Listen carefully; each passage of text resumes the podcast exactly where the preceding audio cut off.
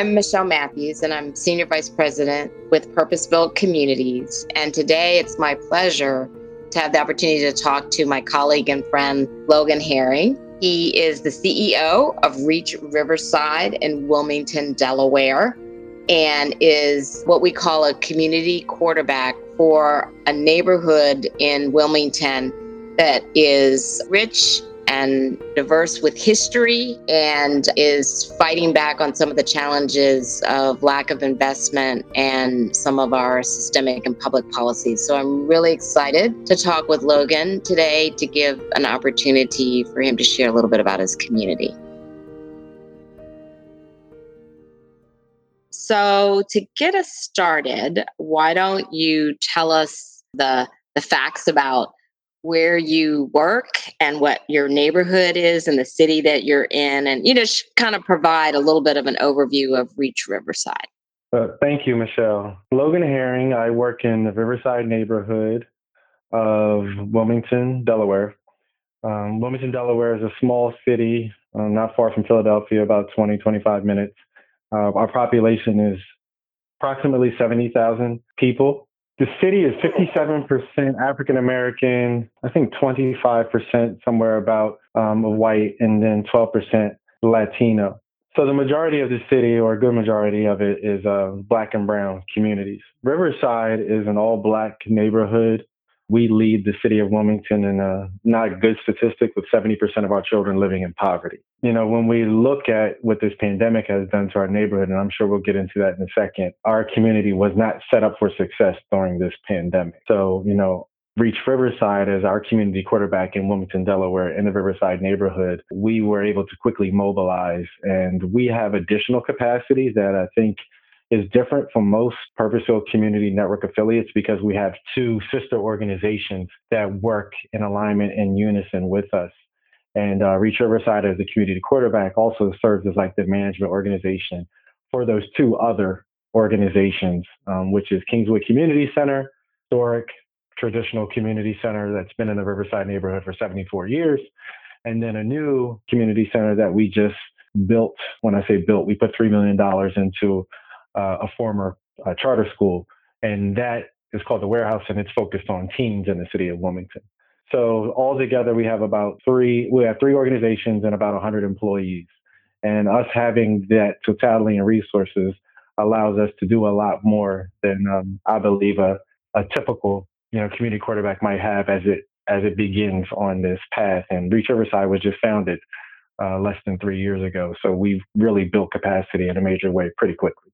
Yeah. So before we get di- uh, a chance to dive down a little bit deeper and uh, you know more specifics that you could share about what you have been doing, you know, I have to check in with you personally just to understand how you know I continue to say in this time, and we all know what that means, right? The COVID and the protests and the emphasis that we're seeing to try to address some of the racial inequities um, that our history was founded on. And as an African American man or a Black man, uh, someone who's doing this work, but I also know you have a young son, LJ. How is, you know, so how are you taking this all in? And I also would be really interested, how are you? helping him process it. I know he's young and he can't necessarily understand everything that's going on, but I know he's seen the protests, he's kind of been out. Talk to us a little bit about how that's impacting you and your family. it's interesting that that question, and I get that quite often. With LJ, um, he's three years old, by the way, and when it was, I guess, for a month or so ago, when we had um, protesting throughout the entire country, um, we had it right here in Wilmington as well. And as most of those protests, they started peacefully. You know, there were a few individuals, and it only really takes one for things to turn bad. And I live in downtown Wilmington. So I literally watched, you know, it unfold and the looting happening a block away from my window. I watched it outside my bedroom window. And my son was asleep in his bedroom. And as I watched, I felt helpless, you know, as an African American man, as a perceived, you know, community leader, um, because I couldn't go out and do anything, you know, physically. So I tried to mobilize the best I could on the phone and computer and started pulling together efforts. And, you know, before we knew it, you know, by the next morning, we had like thousands of people that were ready to come downtown and clean up after the looting. Uh, and then the city had responded overnight. But so by the time everyone was about to come downtown, all of the glass and I would say the majority of things had been cleaned up. So what I did from there was um, I said I need to try to explain this to my son because you know he's sleeping peacefully. He doesn't know what the world has in store for him as a as a black boy growing up in America. But I felt it my duty to to show him what's going on and try to explain it the best I could to a to a three year old. So you know we went for a walk, and again I'm a block away from the main strip um, which is called Market Street. And we walked right on the Market Street and we started walking down and he sees like glass, he sees boarded up windows, um, he sees police tape, you know, caution tape all around. And I'm trying to explain uh, to him, you know, what had happened. And he said, did mean, you know, did mean people do this? And I said, well, LJ, there's mean people, there's nice people, there's people that are upset um, because, you know, they have haven't been felt, they haven't been treated right um, their lives and, and their and their dads and their grandfathers and their moms and grandparents. And he was like, "Oh, okay." And he said, and he said, "Well, there's good people and there's bad people and there's good people, Daddy." And I said, "Yes." And he said, "We're good people." And I said, "We are good people. Let's stay that way." So after I'm explaining this to him, um, and this is how Delaware works. Joe Biden's walking down the street with our, our Congresswoman Lisa Blunt Rochester, and I know both of them fairly well because it's Delaware, um, and everyone knows everybody. And um, he comes across the street, Joe Biden, and he comes across the yellow caution tape, and he tries to embrace LJ because he's heard of him and he's heard about the work that we're doing. And Joe Biden donated $160,000 to Kingswood Community Center um, a couple of years ago, and so happened that um, you know Joe Biden's media take a picture of the shot, and it's a shot that's been retweeted all around the world. It's on Joe Biden's campaign ad now. So now I'm trying to keep my three-year-old from having a big head because he's a he's a celebrity. Uh, so um, and when the commercial comes on, he's like, "This is it, Daddy. This is us." So it's it's fun, but um, you know, times like this where it's really heavy, it's these moments where you also see like the light side in the kids and and being around him more now than ever because he, he's not going to school, he's not going to summer camp. You know, I, I appreciate these moments even more and the fact that I get to pour into him and try to explain as a three year old and continue to do that throughout his life. And I often joke that, you know, LJ is my succession plan um, but at the end of the day, I would feel like I didn't achieve anything if he actually has to do this work, at least to the degree that I'm doing it in about 20 years. So um, I know that was a long-winded answer, but um, I think that's the best way I could respond to to that question. No, I appreciate that. I mean, this is what makes this stuff real, right? You have such a passion for kids in the community, and you know you're navigating that in addition to being a good role model and a good dad. So I appreciate that. Talk to us a little bit about you. You mentioned that you are a relatively new community quarterback doing amazing things. And, you know, what is it that would be really helpful for us to hear about what has happened in Riverside since you've been involved in terms of some of your accomplishments and some of the changes that you're beginning to see? Yes, I can't begin to talk about Riverside without adding some context to start with. You know, everyone knows what Riverside is now, which is a public housing community. It's less than 300 units, about 1,200 individuals. The entire census tract is, you know, a little over 3,000 people. But when people say Riverside, they're really talking about the public housing that sits adjacent to Kingswood Community Center. Historically speaking, Riverside public housing was built in the 1950s, post World War II. Like many public housing units around the country were built post, you know, war. Ironically enough, Riverside was an all-white neighborhood because it was public housing built for white veterans coming back from war. We have another neighborhood called Southbridge that was built for black veterans coming back from war. And during the time of white flight, where whites had the ability to purchase homes in the suburbs, and you know, blacks were then redlined to certain neighborhoods. Whites left the community, blacks came in. And at that point, you know, 60s, 70s, 80s. It was a strong, tight knit, family oriented community. Although the public housing, um, you have a lot of success stories that come out, particularly during that era. Um, but then the crack epidemic hit the era. you know, that era hit the Riverside neighborhood. You know, during that time throughout this country, one in four African American males are either locked up or in prison. So the the fabric of the families in the neighborhood being as tight knit as it was was really torn apart. And what we see statistically speaking, current present day Riverside, 87% of the homes are led by single women. 87%, which is the exact opposite of the rest of the state, which is 13%. So when you look at, you know, that being a key indicator of future success for your family, um, you know, teenage pregnancy rates, high school dropouts, access to human and economic resources, you know, we look at that and we say, well, you know, that's a leading reason, but it all goes back to those racist policies and practices, the red line, the criminal justice system, um, the GI Bill, you know, and those are just three that we can name right now.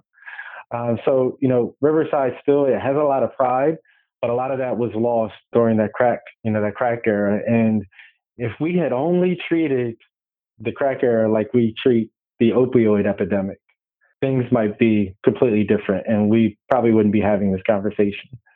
But we are where we are now. Um, we're we're doing all that we can to support the community, but our tagline is with the community for the community. So we don't do anything without the community being right there beside us, empowering them to help um, change the the situation that's going on now, and leaning on them for the solutions, and then us trying to bring in the resources to make um, those solutions come to life. Yeah. So, what are you at this point most proud of? Wow, that's a loaded question. A hard question. it is. It is extremely hard. Um, what I'm most proud of is the relationships and the trust that we've rebuilt in the community. In 2015, Kingswood Community Center was about to close its doors. The previous leadership had led it down a dark path, um, made some not so wise decisions, to say the least. Um, and when I came in in the beginning of 2016, only as an interim executive director, just to see how how I do over the first six months. In three months, the board was like, "All right, you got to stay." And in two years, we went from a 12 week rolling cash flow just to see if we could, you know, pay the bills to um, really sustaining the organization. Um, and during this pandemic, I don't even know if this should be public knowledge or not, but we are a nonprofit. We have like a million dollars in the bank right now at Kingswood, which is just like unheard of. Uh, and we have really sustained organization. But the, the most important thing is that we've revitalized the spirit of Kingswood and the spirit of the community through the work that we're doing and just simply doing what we say we're going to do. Not over promising, but over delivering. And it's been a it's been a marathon and it will continue to be that. Um, but we've kept a, a steady pace and um, you know we we make good on on our promises. And we do that with the community in mind and the community you know kind of guiding us through this um, as we make decisions based upon their needs and desires.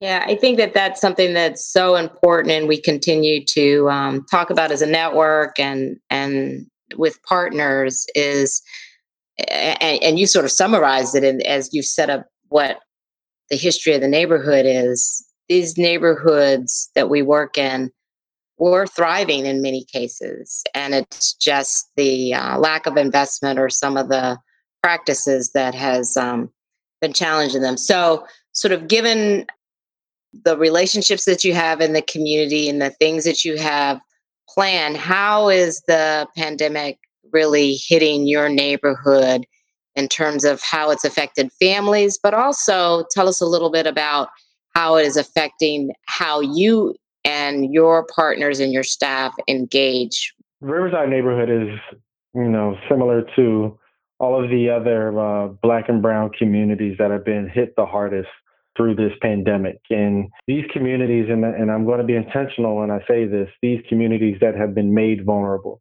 Um, we're not going to say vulnerable communities uh, because when you say made vulnerable, it takes the, the responsibility off the residents in terms of why they are in the conditions, understanding, you know, the previous comments that I made about how the community was set up this way. You know, this community was set up to fail. This community is constantly facing op- oppression and barriers.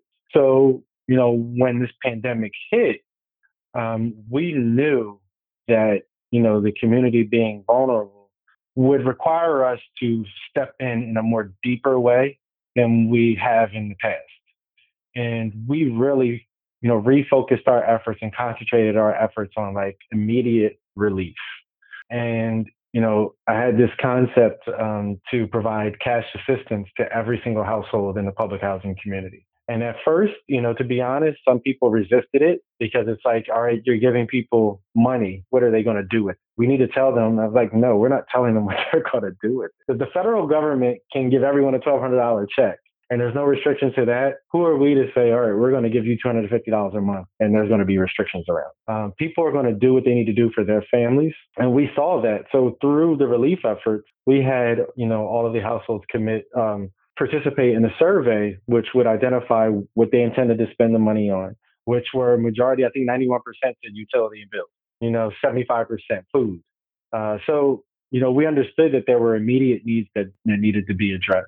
And then there were other things that we knew needed to be addressed, like you know, technology, the digital divide. And I think that's one thing that you know has been missed in a lot of this is that since all the schools are out of school, the child care centers are out of child care. So, you know, at Kingswood, we're doing everything virtually now. The warehouse, we're doing everything virtually with our teams. The schools are doing everything virtually. We have a, a family in our neighborhood we're a single mother who has eight children and she was laid off. So she needs a device so she can continue to look for work. The kids need a device. Each of them need a device to continue their learning. And what often happens in, you know, low income neighborhoods is you already see a summer slide in terms of, you know, the gap that is wide in every summer because those that have are continual learning in some format and they gain like a month or two months during the summer. And the low income communities, particularly those black and brown, lose like three months. So you add that on every year, um, our kids are left behind. Well, you add a pandemic on top of that, which is another four or five months on top of the summer. And, you know, our kids are immediately behind a half a year to a year already. Um, and in this case, you know, you have eight children trying to fight over one device. So we knew that was something we had to address. So, you know, I can talk about our relief efforts if you want, um, you know, as we go on. Uh, but we've really concentrated our efforts to make sure that you know, everyone has this vision of what Riverside is going to be 5, 10, 15 years now, but it does us no good if we can't address the immediate needs which are in the next 5, 10, 15 months. You know, given what your efforts have been, what's been the response um, from the community? You've talked about you've built trust, you had those relationships. You know, what ha- what's been the response? The response has been overwhelming. I'm actually getting chills when you answer ask me that question at first, you know, so we put yard signs in the yards. We sent out postcards.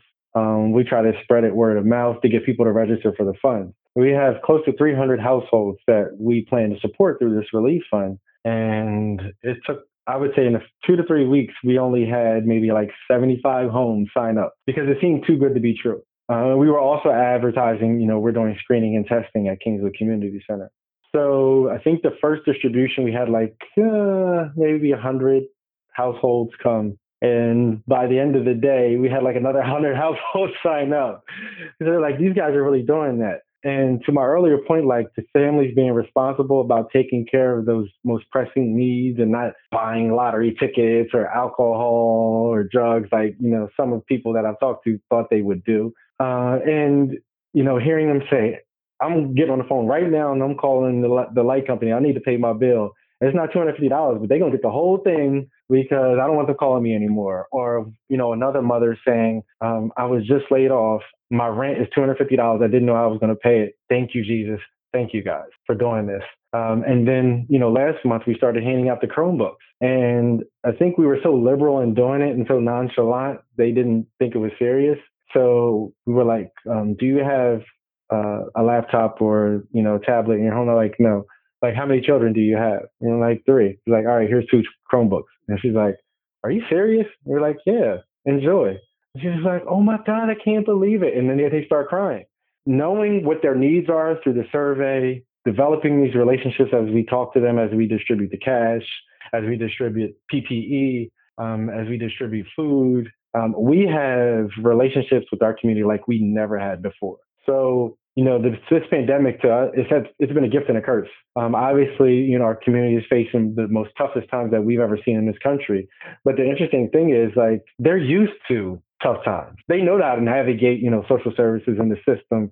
Um, so that's not necessarily scary, but it's the things that, you know, we take for granted, like the technology, food, household supplies, um, things that, you know, we might take for granted that are really hitting our families. And us being able to step into the gap during this time, I mean, there's no better feeling. We've already distributed over $105,000 of direct cash with no restrictions around it. And we plan to continue doing that, you know, depending on how our fundraising goes. So we're excited to be able to do this. Um, but at the end of the day, I wish we didn't have to. Sort of brings tears to my eyes with some of the joy that you know that you're being able to to bring into people's life. And what struck me as you were sharing that is something that we are having lots of conversation about relative to equity. And you know, I always think about systems and when we are helping people sort of get a leg up, the thought a lot of times is that we have to design a program for the small percent that's going to abuse the program because we want to make sure that that doesn't happen. We have sort of have this myth that there's lots of abuses, you know, in many systems. And what I love about what you did is you did look at it through the lens of equity and dignity and people's humanity. That um, let's not design something because we think people are going to take advantage of the support that we're providing. You had trust in your neighborhood, you were already there. And through that lens of equity, you're saying what's the right thing to do for the population we're serving and what's the right system to bring to bear in the way that we're going to do that work i think really is a is a testament to how you are you know sort of looking at your role as a community quarterback and yes it's philanthropy but how do we help people continue to maintain their dignity through the process. So that that's such a great story, and it seems like you know I know you, um, and you're part of the Equity Ambassador program that you are using that lens in all of the work that you're doing. So I don't know if you have a, a thought or a comment um, before I begin to transition and ask you a couple more things about the effort. You know, I have a thought or comment on that, and I just I, I just go back to like the the federal government. I have a couple thoughts but I'll try to be brief. So I was having a conversation with the CEO of, you know, um, well, market president of a bank like a year ago with some other nonprofit leaders, and they gave me the usual line they give. Well, you know, we only have so but so many resources, so we can't, you know, give money to everybody. And I was like, you know, that doesn't fit well. That doesn't fit well with me. I said it's political will. I said when you look at, you know, uh, corporate bailouts, when you look at the opioid epidemic, you know, we we take care of things that we want to take care of, especially when it affects white communities. And I said, but when it affects black and browns and, and people that have been marginalized for decades and hundreds of years, it's not that big of a deal.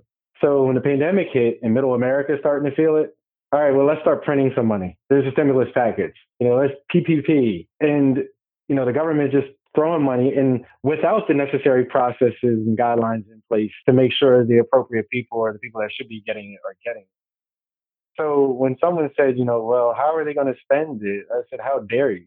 Like we call it, you know, some people call it trust philanthropy. I call it justice. This community has been disinvested in for so long. We are literally a mile away from downtown where a billion dollars has been poured into downtown Wilmington in like the last 10 years, if not more.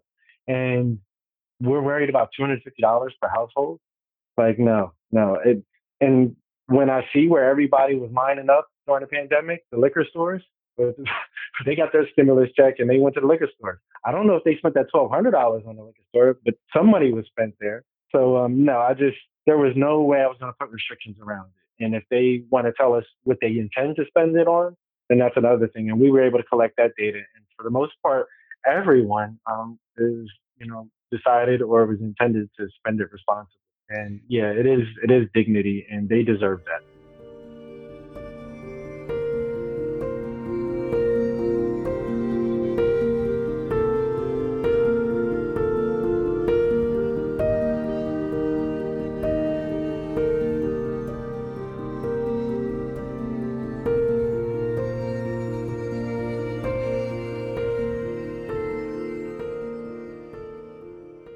I know that you've had a history in the, you know, sort of nonprofit space. And I'd be really interested in your perspective of being uniquely positioned, whether it's to do the long term work or the short relief work as a place based organization. How, how do you sort of language that for people in terms of what the real, the value add of having such a place based focus as you are uh, doing your work?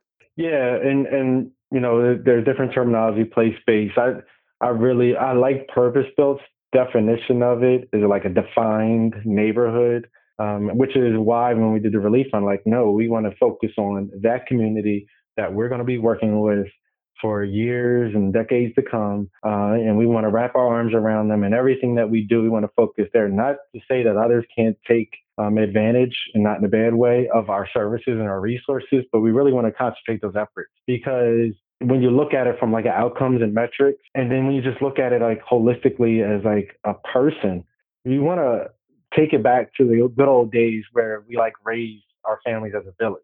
And we think we consider ourselves like a part of the village. You know, we're a neighbor. We call our residents our neighbors.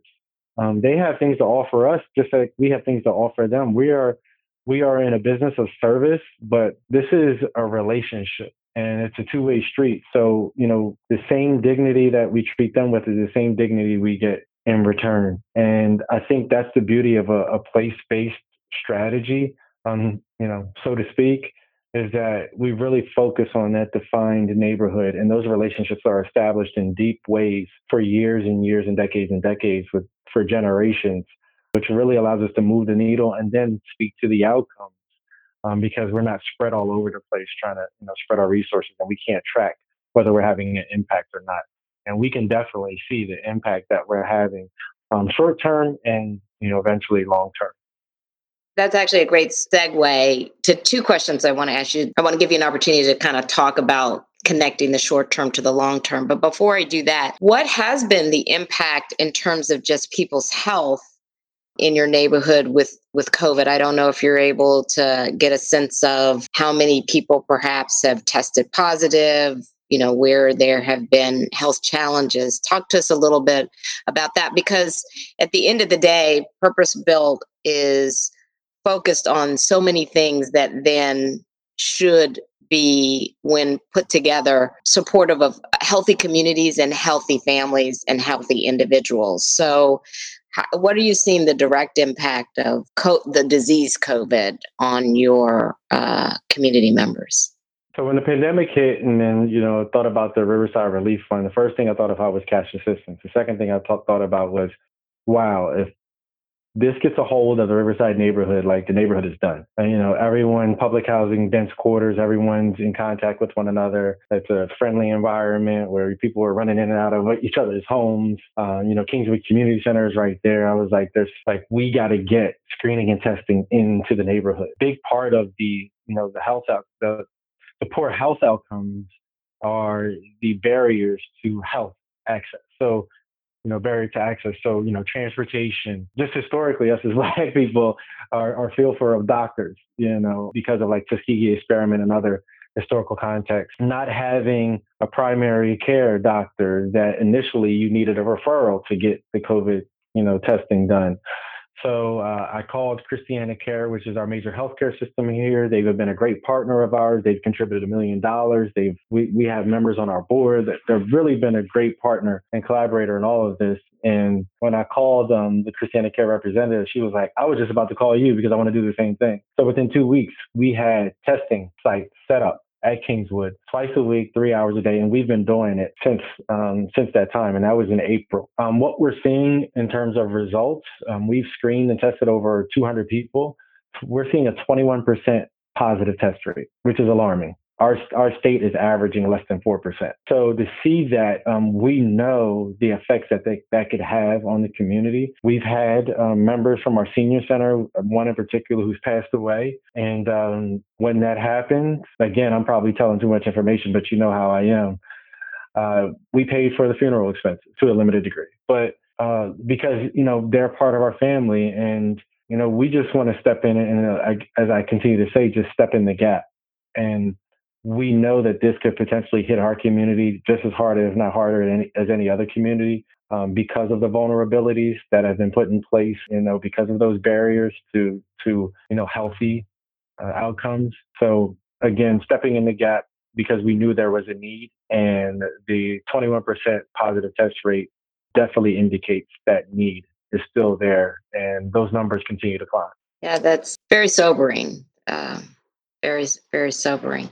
I'd be really interested so sort of in light of that and in light of things that you've been doing on the release side i know that you and your board are having a lot of discussions about yes we've got to focus on that and we've got to keep our eye on the ball that it's all connected to the transformation that you're trying to to bring so as you think about the work you are going to be doing, let's just say over the next through the end of the year and then on into 2021, talk to us a little bit about how you see navigating that pathway. We were in the middle of a capital campaign to raise $37 million when the pandemic hit. And we had raised almost, I think, $4 million in the first couple of months of this year with a goal of 10 million this year. We were in the governor's recommended budget this year for $3 million and got blanked uh, because of the pandemic and the financial um, situation that our state finds itself in. We shifted from the capital campaign to relief efforts. And the interesting thing is, by doing this relief work and not sitting on our hands and sitting idle and just waiting for this to kind of you know, pass. Stepping up as a leader in this space, starting to fund, engaging the community like we've never engaged them before, being able to share this with our donors, potential donors as well, has really uh, allowed us to establish relationships, not just with the community in terms of the residents, but the community broader in terms of potential funders, partners, stakeholders. So it's actually put, um, allowed us to strengthen our visibility, our position in the marketplace, and we now have an even greater story to tell to those to those funders. You know, in the past couple of weeks, we've gotten back into somewhat of the things that we were doing prior to the pandemic in terms of tours. We're doing VIP mask and glove tours of the warehouse. We're doing a lot more engagement terms of our lunch and learns, are now they're virtual, but we were doing lunch and learns every Monday in a physical format where we get like 30 people from all over the city, county, state, and people like we have some people come from Atlanta to visit our lunch and learn. We do it every Monday. Um, so we're now doing that again, pick that up virtually. So uh, I wouldn't say we were back in the full swing of things because we definitely don't have a lot of activities and programs going on. I'm in the physical variety, but it really, um, you know, it it allowed us to to take this to the next level and a lot of things that we're doing now, we can incorporate as we migrate out of this whenever that happens. So um, I believe that, you know, once the world and the economy stabilizes again, um, there might be a delay in us reaching our goal, but I, it, it might not be because I think that we could potentially accelerate fundraising we're doing because of the intentional focus on all the things that we've been saying for the past couple of years and Purpose Built's been saying for the last, you know, 10, if not longer, before it was officially purpose-built communities, is that these holistic approaches are really addressing systemic structural racial issues that have been pervasive in our country for, for far too long. And now that people are becoming more educated and informed about it, they want to do something to help. And there's no better way to help than to support a purpose built community. I'm curious in that sort of that pathway. We were on a call earlier in the in the week, actually yesterday, and Shirley Franklin talked about you had to work in the openings. You have to work into the openings. And as you all were talking, that's exactly what it sounds like. You have that mindset from a leadership perspective that you wish this was not so, but given that it is, you have to find the place where Reach Riverside can work into those openings to provide pathways for things that we didn't even know were possible, right? At the beginning of the year when we started 2020. I'm curious, how is it changing engagement with your board as well as your partners, because the purpose built effort, we all know, is not a singular effort. It's not just one organization, it is multiple organizations getting aligned to do what they do best to come together for a full solution. So are you seeing, you know, sort of nuances and shifts in the way your board is looking at this work and the way that your community partners are looking at the work? Oh, we're definitely seeing a shift. And I'd like to say we were we're ahead of the curve, you know, no pun intended. But, you know, our mission at Reach Riverside is to eliminate the barriers of structural racism. And when I proposed that mission statement two years ago, it was met with resistance um, because it was like, well, why do we have to be so forward and blatant about and direct about the racism? Like, people aren't going to understand that. I said, perfect. It evokes a conversation. It makes you ask the question.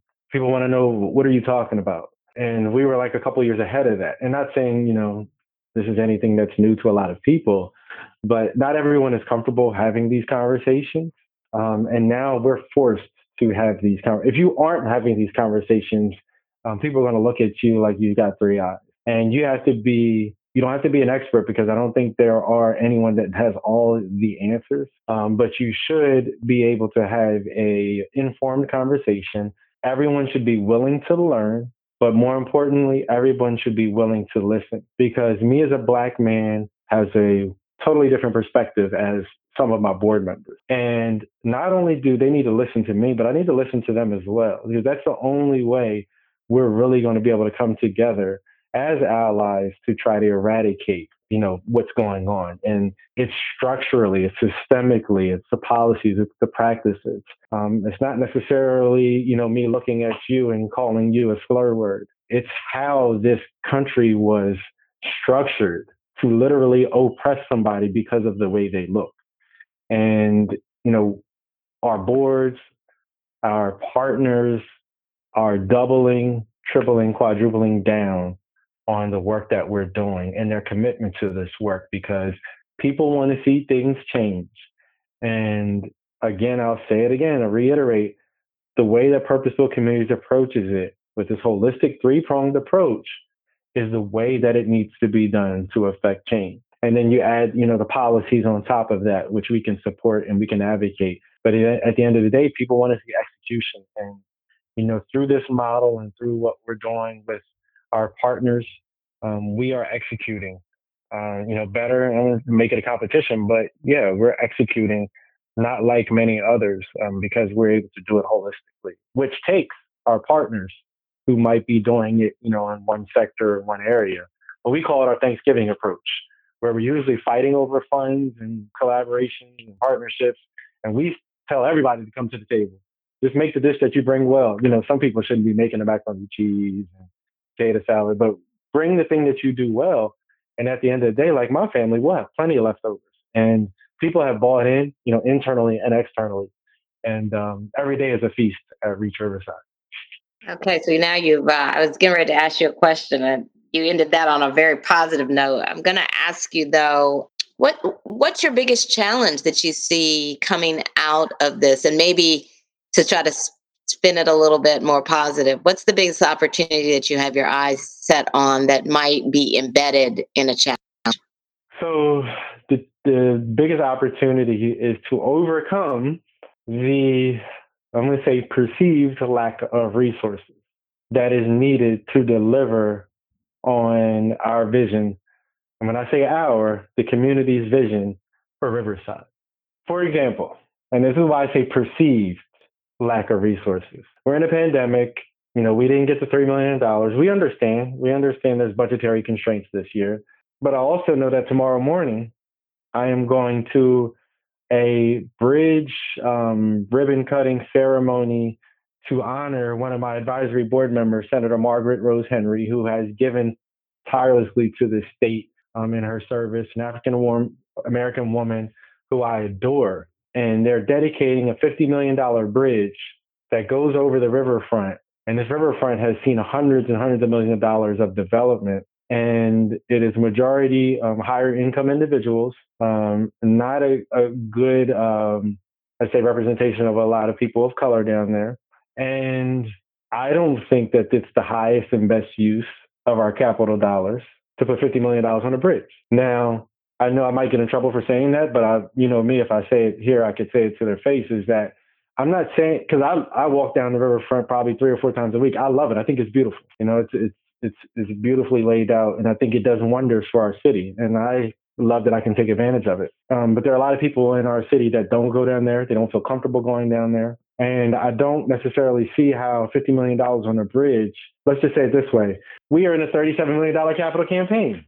Our new Kingswood State of the Art Community Center, we anticipate costing $17 million, one third of that 50 million. I am fighting tooth and nail, doing a song and dance for every single millionaire that this state probably has and giving tours and such when we spent $50 million on a bridge. And we have the most impoverished community in the city. And I have to fight.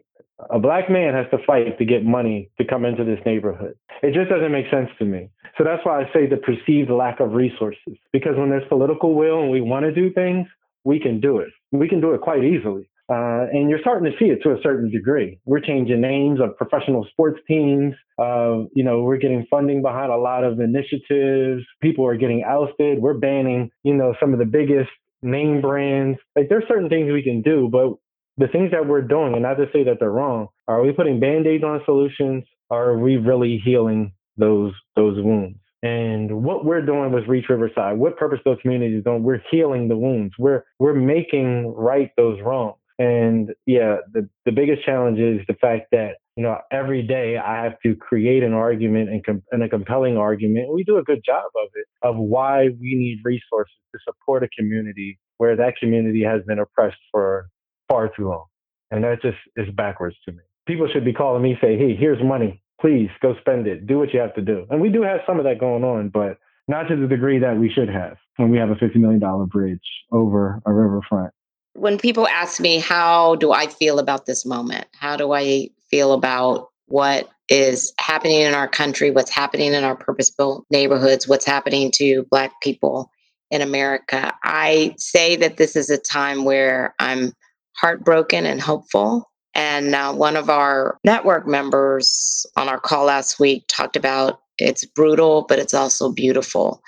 And I think um, you know, all of us are sort of swinging from moments of hope and, you know, moments of despair.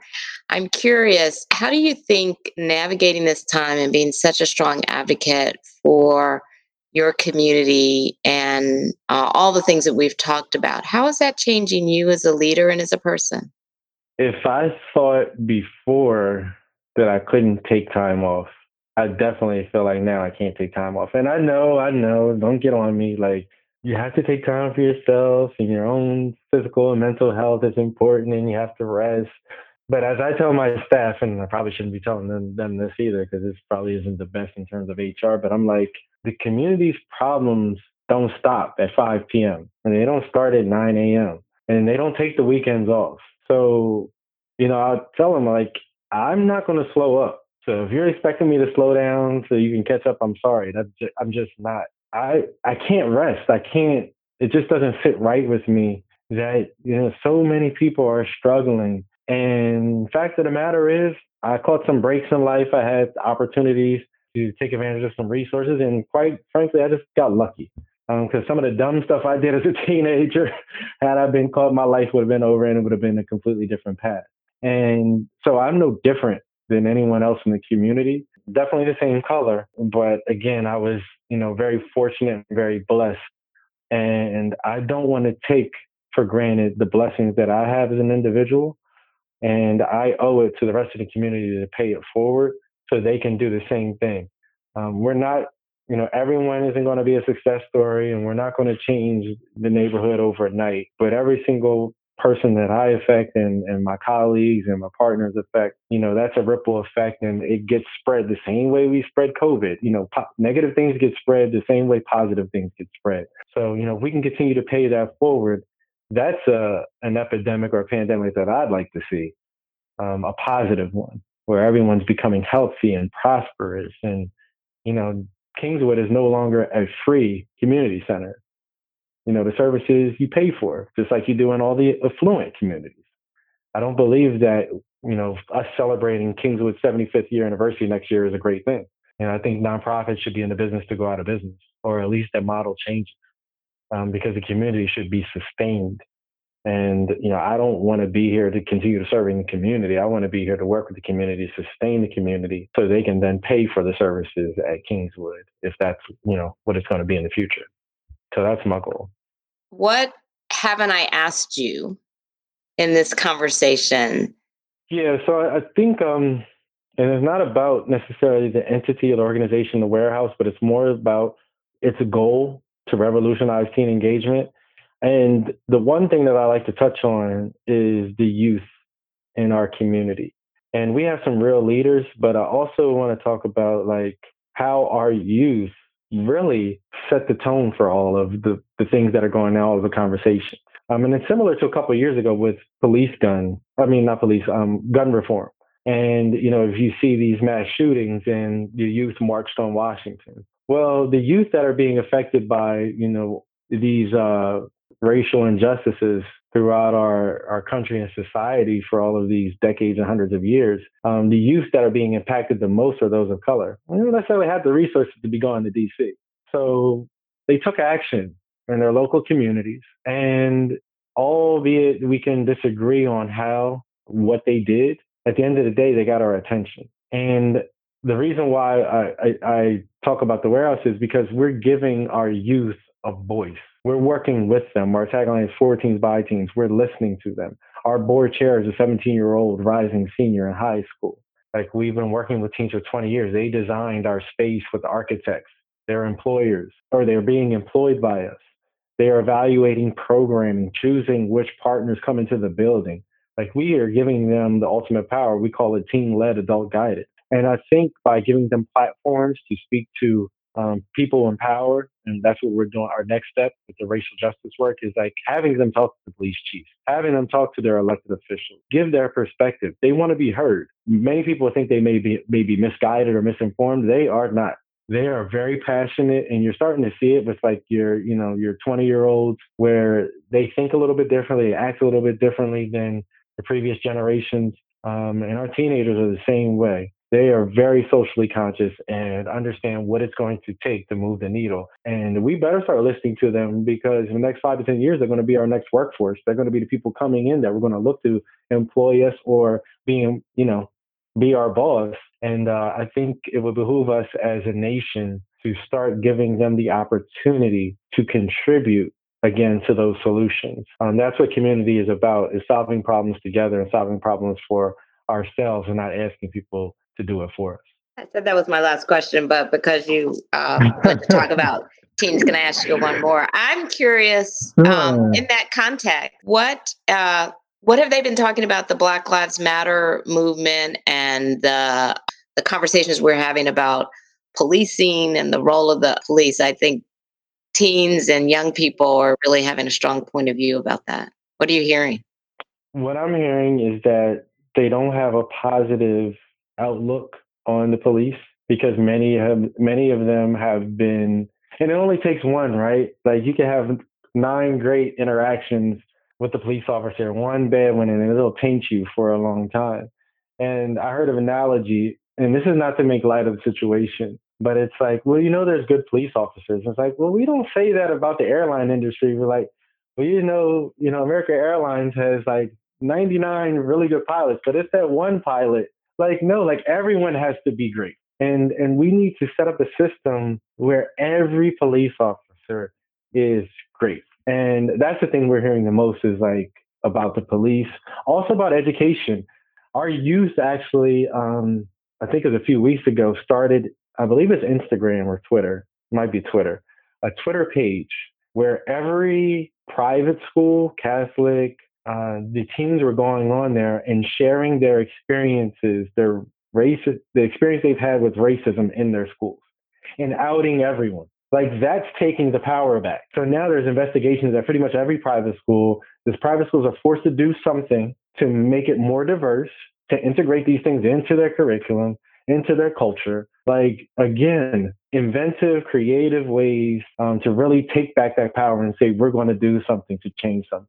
So um, those are just a couple of ex- examples. But I remember I was a teen and I wasn't necessarily thinking like that. I didn't know a lot that I know now, and I learned it at a late age, and I wish I knew more.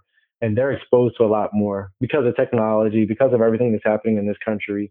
Um, we need to start uh, implementing, making this a part of our our infrastructure, where we get to learn the historical context, um, be proud of our heritage, and not see just because we've been oppressed that we're weak and that we're, we're uneducated. I mean, we have a lot to offer. We've offered a lot to this country. We built this country, and justice is getting back what we deserve for the the contributions that we've made to this country.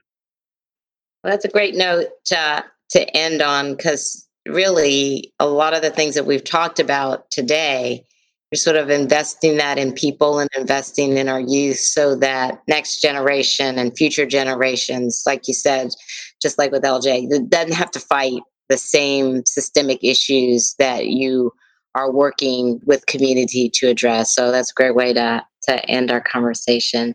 Logan, it has been a pleasure talking with you. It always is. I always learn something, um, and we just appreciate you taking the time. Michelle, thank you for including me. It's been a it's been literally my pleasure my pleasure uh, to be a part of part of this uh, experience and uh, being able to share. I usually don't get to talk this much. Um, I usually don't like to talk this much, but you know, obviously these are topics that I'm extremely passionate about. So, anytime I get an opportunity to share some of the work that we're doing and why we do it, uh, I think the why is the most important thing. So, thank you.